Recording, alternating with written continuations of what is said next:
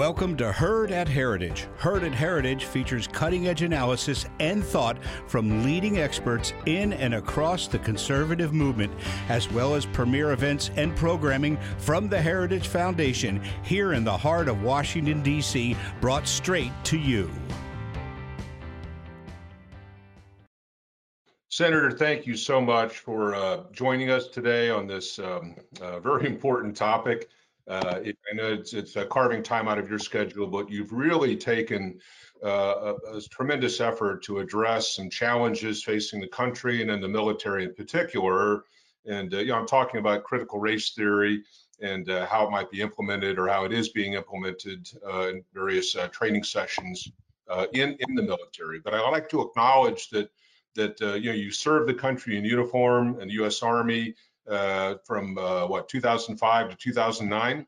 Uh, if I've got my dates correctly on that, earned the Army Ranger tab, served the 101st Airborne Division, two tours in Afghanistan, and then served also with the Old Guard at Arlington National Cemetery. So I'm guessing you know a little bit about small unit cohesion, uh, you know, service to country, what it means to really bring together in a, in a team environment uh, working toward a common goal, common purpose, and serving a country that presumably we all love and are proud of and, and want to, to push further on down the road. So, I mean, just jumping right into this material, uh, the idea of critical race theory as a subset of these larger cultural or ideological battles that are occurring across the country. Uh, you know, you've been very pointed that this is actually a divisive sort of thing. So if you could just elaborate on that a bit, and then we'll see where the conversation goes. Yeah, thanks Dakota for uh, having me on for uh, discussing this important topic, uh, and thanks for your kind introduction. Um, as you say, this is part of a broader series of conversations or controversies in a lot of institutions across our society. Um, but the military is probably the most important institution we have. I mean, look, if some woke CEO, uh, you know, forces foolish training on their employees, maybe their sales go down. Um, if universities go in this, maybe they don't get as many students uh, to apply and enroll. But what happens uh, if it harms unit cohesion and morale and esprit de corps in our military? Um, then we literally are risking our freedom. Uh, and that's why it's so important that the military's highest priority should remain what it always has been to fight and win real wars, not to get distracted by culture wars. Um, now, as you say, in, in small units, um, you learn a lot of very tangible, very concrete skills. In the infantry, where I served, it might be how to conduct an ambush or how to knock out a bunker and take down a trench line in the Air Force or Navy, perhaps it's maintaining the fighters uh, that our pilots depend on. Uh, in the Marine Corps, in the infantry, just like the Army, or how to do an amphibious landing. Those are all very concrete, practical, tangible skills.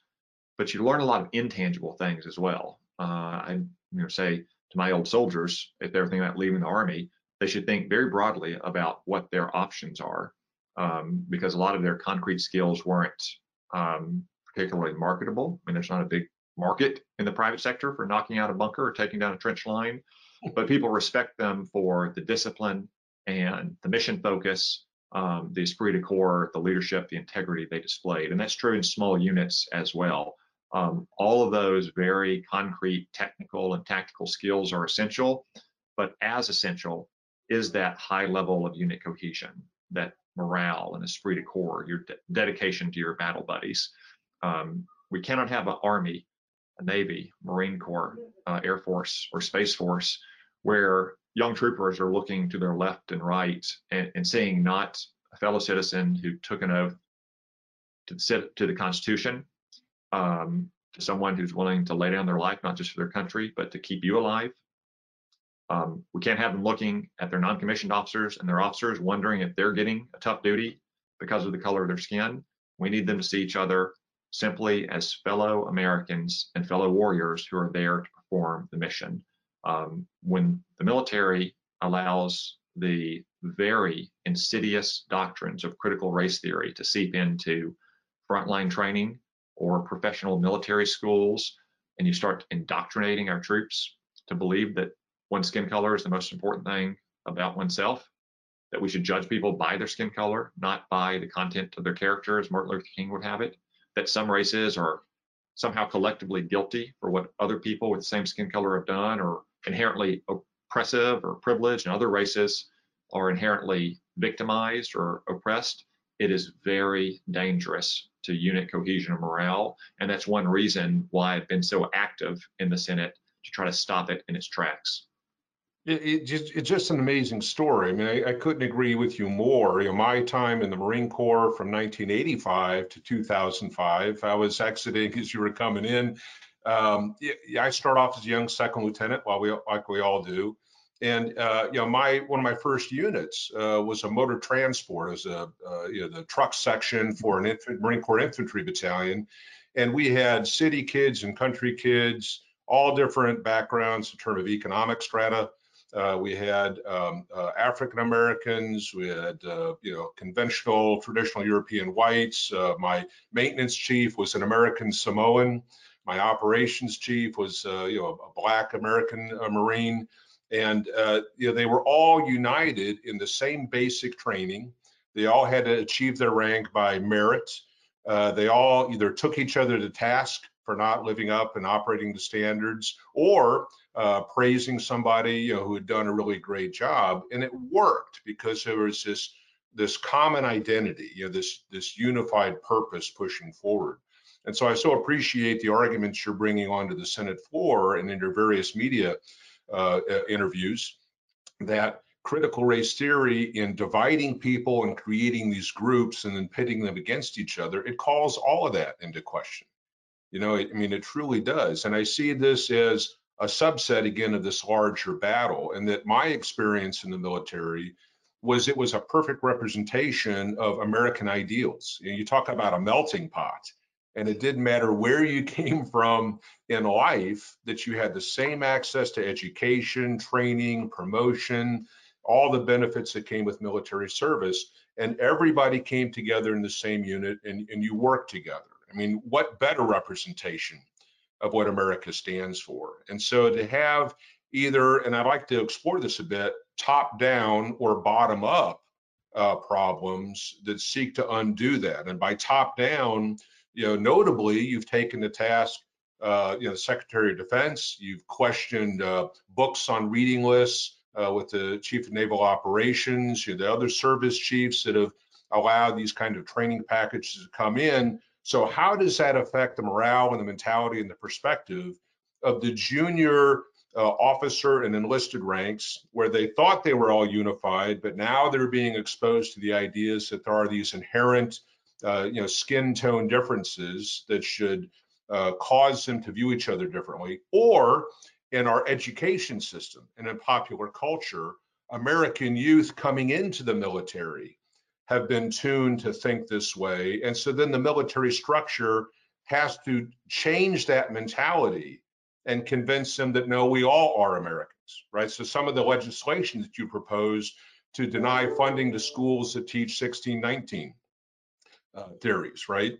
Uh, as well as the corporations that are having, uh, you know, white caucus focus groups, right? Lockheed Martin, I believe, that you took the task for those sorts of things. So we've got it uh, bottom up, uh, where the military has to correct that, and we have top down instruction from various appointees that are imposing this. If you could kind of explain or talk to that as a bit, I think we'd all appreciate It. yeah, well, I do think it's harmful to both recruiting and retention. You know, Congressman Crenshaw and I have been collecting whistleblower complaints for now well into the hundreds in the count of those complaints we've received. And this actually goes back to what I was first hearing from friends of mine who are still in uh, active duty and who are first facing uh, some kinds of training sessions as far back as last summer. Uh, and it really does date, I think, back to last summer after the death of George Floyd. But it has been uh, even more uh, prevalent uh, since Joe Biden took office and uh, Secretary Austin ordered the so-called training stand down back in January or, or February. Um, I, I, think it is mostly top down. That's what I've heard from uh, my buddies who have been talking to me about it. That's what we've heard uh, through our uh, whistleblower website. Um, unlike in some places, as you say, in some of these corporations, it's very much the young, uh, coddled, woke workers who are demanding the indoctrination and complaining if they've got any dissidents in their ranks who don't buy the woke corporate line. Um, I don't think you have a lot of that from what we've heard in the military. A lot of it does tend to be top down. I think some of this, though, is the way that guidance typically filters down from the very top in the military. Dakota, you remember what it, this was like if if the commanding general wants to have a formation at 6 a.m. Um, and he wants the entire division to be out there. Well, at, at every echelon, it's going to be five minutes prior to the uh, At least. echelon. So by the time it gets down to the poor private, he's going to be in formation at 3:30 a.m. in the morning, waiting two and a half hours uh, based on what his team leader told him. Um, I've seen this in training settings as well. you know, there was a time, you know, 15 or 20 years ago, the Army grew concerned that there was too many uh, accidents between vehicles and pedestrians, usually during um, morning PT.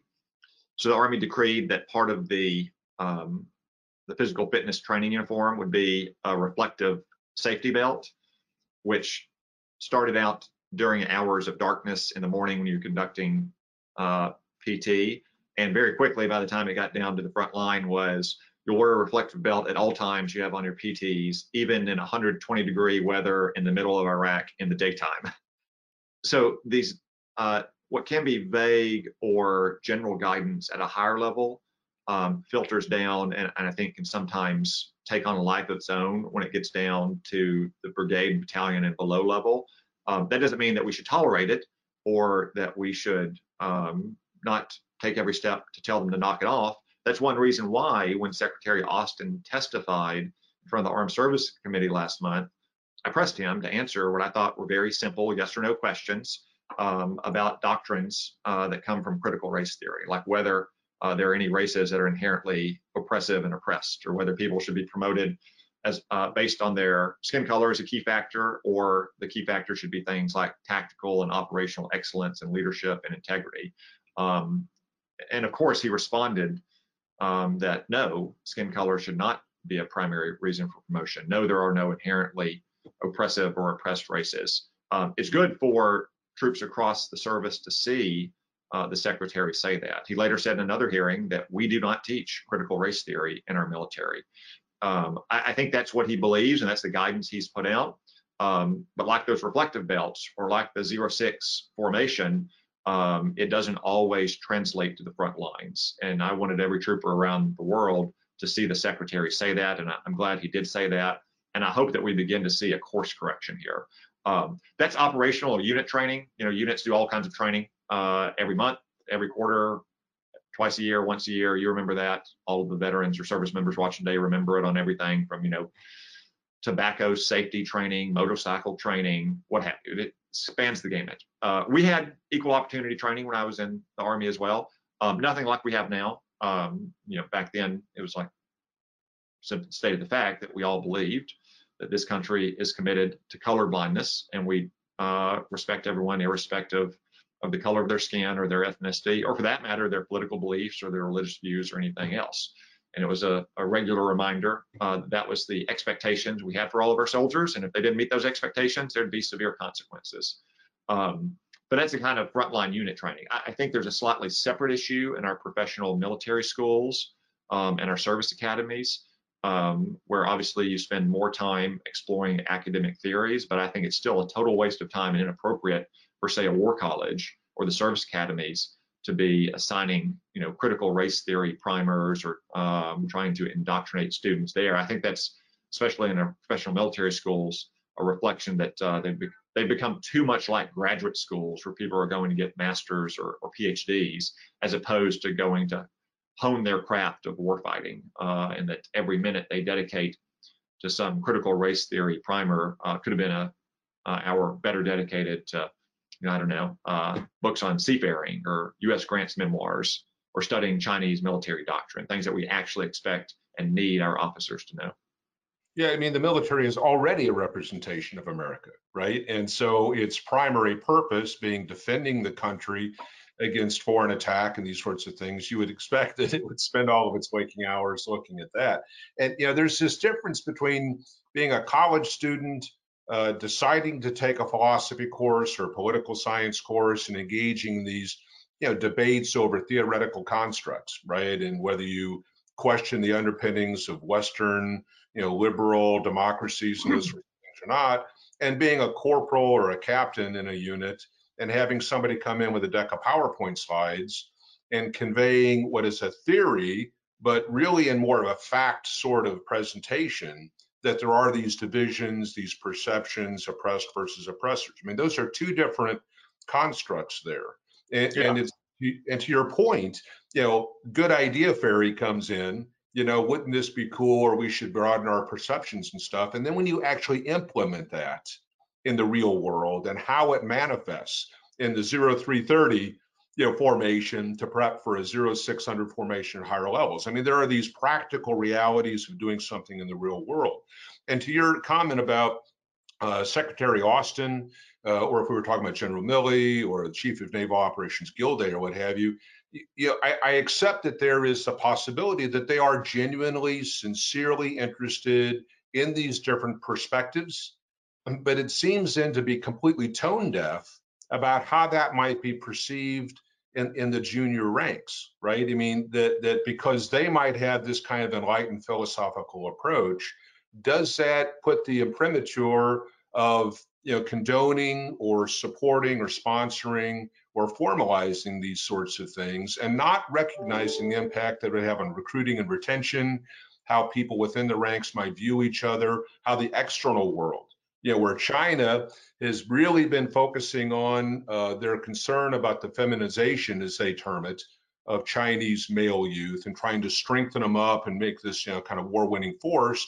Russia's, you know, ad campaigns are all about defending hearth and home and this very kind of muscular sort of approach to warfare. And then on our side, you know, of those oceans, uh, it's this domestic, cultural, ideological, left versus right sort of battle that's going on. And, and I share your concerns about the loss of focus on warfighting efficacy and warfighting focus on effectiveness and team unit cohesion and team building. Um, so I, am just not quite sure what's going on at the senior ranks of the services. Yeah, I think uh, there's a big difference between you know reading a critical race theory book um, and trying to understand to the extent that it's comprehensible at all, which I would dispute in many cases, versus its application. Um, you know, some people have compared it to reading Karl Marx in the Communist Manifesto or Das Kapital. Um, there's a time and place for that. You know, if I learned that our service academies were teaching Western philosophy uh, uh, survey courses, and they didn't have a Karl Marx selection there, that would be surprising to me because Marx's writing is an important step in the evolution of Western philosophy, especially German philosophy. So there's a time and place for that. Um, but I wouldn't expect it to be on one of the uh, service chief's professional reading lists. And I wouldn't expect it to be uh, taught down to the lowest level because there's no practical application of it. Um, so it's very it's very different between what you might teach 18 to 22 year olds in an academic setting about knowledge versus the application of that knowledge down to the lowest level in tactical units that should be focused on tactical and operational excellence on being prepared to fight and to win our nation's wars. It, it, introduces these questions, right? So, um, you know, I've had colleagues that say, well, you know, there's always this opportunity for the junior soldier, sailor, or space guardian uh, to push back, you know, the question the legality of or the appropriateness of things. My experience was you're not going to find, you know, a, a first lieutenant uh, or a sergeant, uh, one out of 10,000 perhaps, it steps forward to push back against something that the command structure has handed down. So I just don't see that that's really a viable course. And I think that also uh, many times uh, senior uniformed officials that come before a Senate committee, for example, are really bounded by the edicts or the or the directives, the guidelines that are handed down by the White House. I mean, it's not like they can come in and directly oppose something that they have been told to do uh, via the Secretary of Defense and implementing. So they're a little bit bounded by this the context within their work within which they're working. And so then it's incumbent, I believe, uh, responsible uh, for external actors. You know, yourself as, as a serving U.S. senator representing Arkansas, myself now as a private individual, you know, in the policy community, uh, moms and dads that will approach school boards uh, to combat these policies about teaching CRT and similar sorts of things in K through 12 and all that stuff. So it's almost like we have to support our own military in ways to challenge things that perhaps it can't uh, uh, overtly push back on, uh, you know, by itself. I mean, does that make sense? Is there, a, there yeah. a role for the common American to do that? Yeah, you know, after my exchange with Secretary Austin at the Armed Services Committee, I sent it to a few of my buddies who are still in active duty, most of whom um, have reached the ranks of uh, field officers now, or field grade officers by now. I said, see, the, the top boss has said you don't have to sit through this nonsense anymore. You should uh, push back on it and tell your troops to. And almost to a person, all of them yeah, yeah good luck with that. Um, it is easier just to sit through it, to not pipe up, not put at risk your opportunities for promotion, especially once you reach the ranks of senior NCO or a field grade officer. Um, and for all this junior enlistment out there, they probably think it's easy just to sit and ignore it anyway. Um, but it's it's something they shouldn't have to sit through and ignore. Um, it's often hard to ignore when you're being forced to watch a video that declares um, there's systemic racism and white privilege throughout our military, which is one of the complaints we received, um, or that white soldiers were singled out during uh, equal opportunity training, that they didn't have much to say, um, that one Hispanic officer who disputed claims of systemic racism um, had himself his remarks marginalized by the speakers at these events. Uh, we shouldn't have our troops forced to sit through that kind of thing. And again, I think it's kind of inevitable when you're pushing these concepts even at a vague level from the very top because it gets filtered down through the ranks in the same way that the 0600 formation does and the privates have to be out there at 0330.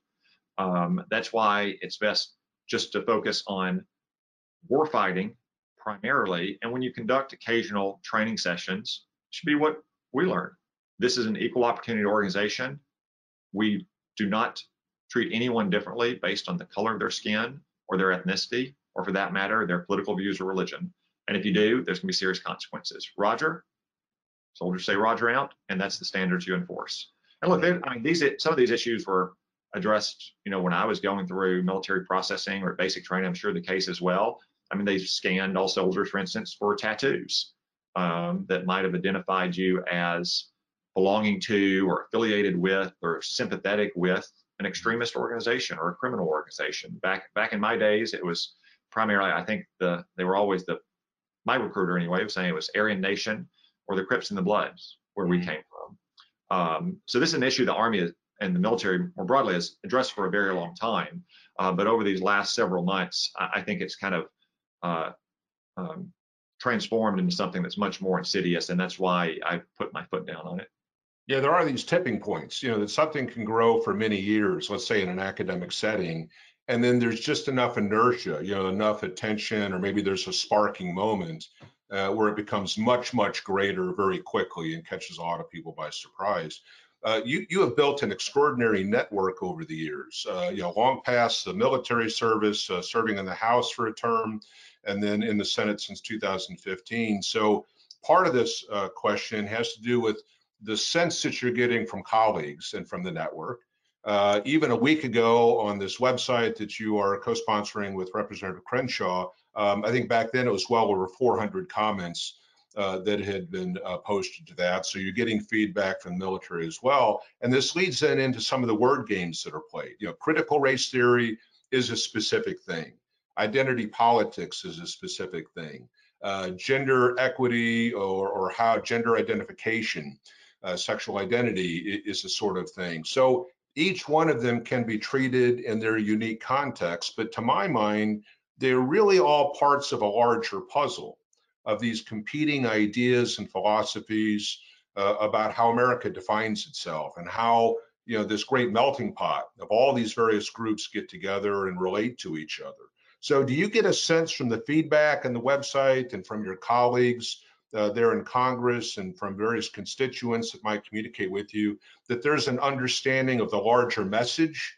You know, not so much the letter of the law, but the intent of the law, right? The larger picture uh, that is unfolding here and being painted, and where the people really appreciate that and, and understand how one element, you know, CRT in the military, uh, can represent kind of a larger battle that's being fought and how that impacts not only the effectiveness and the coherence and the cohesion of the military, but the larger fabric of American society. Yeah, very much so. Um, all of the, the troopers who've been contacting us, are sometimes veterans um, or family members of troops, uh, are deeply concerned about it. Again, the military is one of the most important institutions in our society. Uh, they don't just play a kids game for money or sell sugary beverages. Um, they're the institution that keeps us free and safe. They make almost everything else possible in our country in protecting our way of life. Um, so it's the most corrosive place where you could teach these false, specious doctrines. Um, and, and, I think most of the most of the contact we get, most of the, my buddies who contact me still, they just want to know why why we can't just go back to what we all took an oath to, our founding principles, you know, like in the Declaration or the Constitution, or for that matter, why these training sessions can't just, you know, replay uh, Martin Luther King's dream speech, and that right. we should all be judged by the content of our character, not the color of our skin. Or to put it in military terms, by our tactical and operational performance, in addition to the content of our character, not the color of our skin. Um, and this all, like I said, this goes back about a year. I've talked to a lot of people said no, they don't, don't receive, receive ever or remember ever getting this kind of indoctrination uh, training sessions pushed on them before the George Floyd death. Um, and it's gotten worse over the last six months. That's one reason, again, why I've highlighted it and I'll continue to highlight it. And uh, I may start, you know, probing um, nominees to be promoted uh, to the ranks of 07 to 010 on their views on it and uh, what's happened in their commands. You know, normally, as you know, uh, military nominations are uh, handled at the staff level. There's not um, a deep review of it unless there's a red flag. Uh, usually, there's almost never a confirmation hearing unless it's also a four-star promotion to a major combatant command or one of the services. Uh, but maybe it's time to change that. Maybe it's time that we start ensuring that our flag officers um, subscribe to those very basic principles that are outlined in our declaration or in uh, King's dream speech.